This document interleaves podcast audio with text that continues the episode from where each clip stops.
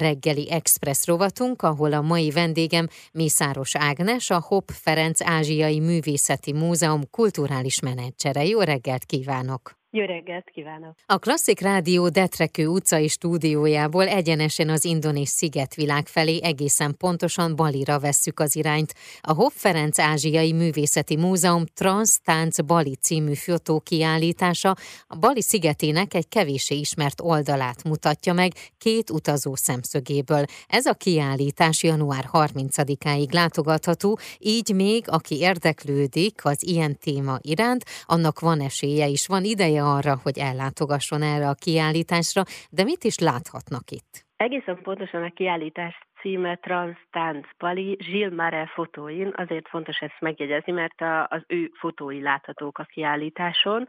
Sajnos áprilisban közülünk eltávozott idős fotográfus nő volt, aki Dél-Afrikában született, francia diplomatához ment férjhez, és akkor diplomata feleségként sok országba eljuthatott, fotográfusként ez különösen előnyére vált. Bali szigetén életében először 1988-ban járt, és attól fogva nagyjából az év felét mindig ott töltötte. Ez a kiállítás vele együttműködésben még 2019-ben kezdett el alakulni, Gilles Mare ide látogatott a Hopp Ferenc Ázsiai Művészeti Múzeumba, egyeztetette a múzeum vezetőjével, a kurátorral, az ő koncepciója valósult meg, csak már sajnos ő nem lehetett köztünk uh-huh. a kiállítás megnyitóján, úgyhogy részben kicsit ilyen emlékkiállításá is alakult. Illetve az ő fotóit kísérik Borai Ilonának a szövegei, aki az 1930-as évek közepén járt magyar fiatal nőként uh-huh. ugyanezeken a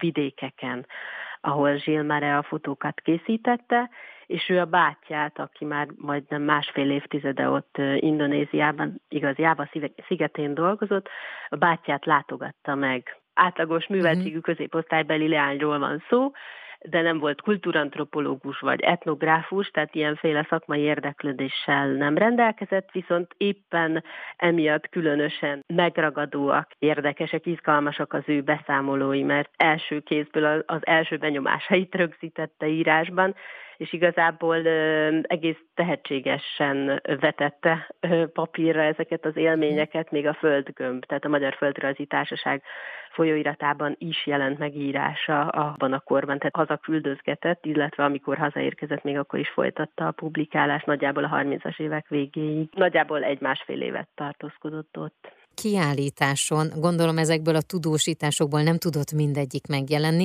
de mi alapján válogattak? Azokat válogatta ki a kurátor, Brittig Vera, amelyek transz állapotban előadott rituális táncokat írják le, annyira szigorú a hagyomány őrzése, hogy Borai Ilona az 1930-as években szó szerint írásban ugyanazokat rögzítette, azokat a mozdulatokat, hangulatokat, azt a fajta transz állapotot próbálta meg leírni, amik Gilles Mare fotóin egy jó fél évszázaddal később megjelennek. Ez ilyen nagyon érdekes tapasztalat kiállítás látogatása közben, hogy ennyire erősen, szigorúan megtartott hagyományról van szó. Ugye ezek rituális táncok nem nagyon változnak, akár talán 200 évvel ezelőtt is ugyanilyen leírás tudott volna mhm. adni róluk. A fotókiállításra válogatott képek hogy álltak össze, mi alapján? Ez még egészen pontosan Gilles koncepciója volt, tehát a katalógus szövegét, a katalógus angol verziójú szövegét is ő állította össze, a képleírásokat is,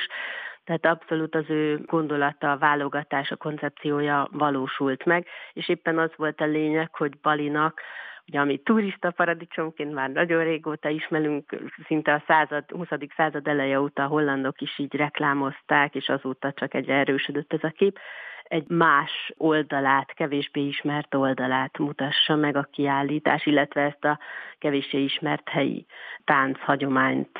A kiállításban fényképeken és a szövegben megjelenő táncok életre is kelnek. Én ezt olvastam. Ez hogyan? A harmadik teremben egy dokumentumfilm került vetítésre, amelynek a, a szerkesztésében, összeállításában, létrehozásában Jill Mare is részt vett, de az operatőr, rendező egy kedves svájci közeli jó barátja volt. Ott filmfelvételeken láthatjuk meg elevenedni tulajdonképpen ugyanazokat, amik, amik a fotón is egy felvillannak, a fotókon felvillannak. Zsil már ebbe is számol ö, ott a filmben, hogy milyen hosszú forgatási órák, meg mekkora türelem kellett ahhoz, hogy azért a, a turisták, a kívülállók számára nehezen hozzáférhető táncokat ugye megtekintsék. Úgy nagyon sokat jelentett, hogy ő már szinte három évtizede élt ott Balin, így bizalmasabb kapcsolatba került a helyiekkel, kik bizalmukba fogadva elvitték őt olyan helyszínekre is, ahol más nem szívesen látnak, vagy nem szoktak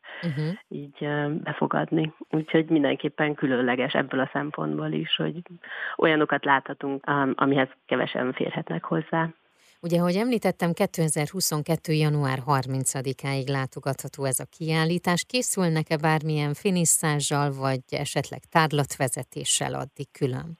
Igen, nagyon köszönöm, hogy ezt megkérdeztem, mert igazán izgalmas kísérőprogramok vannak, nem csak a múzeum terében, hanem volt, amit külső helyszínre szerveztünk, de a közelbe.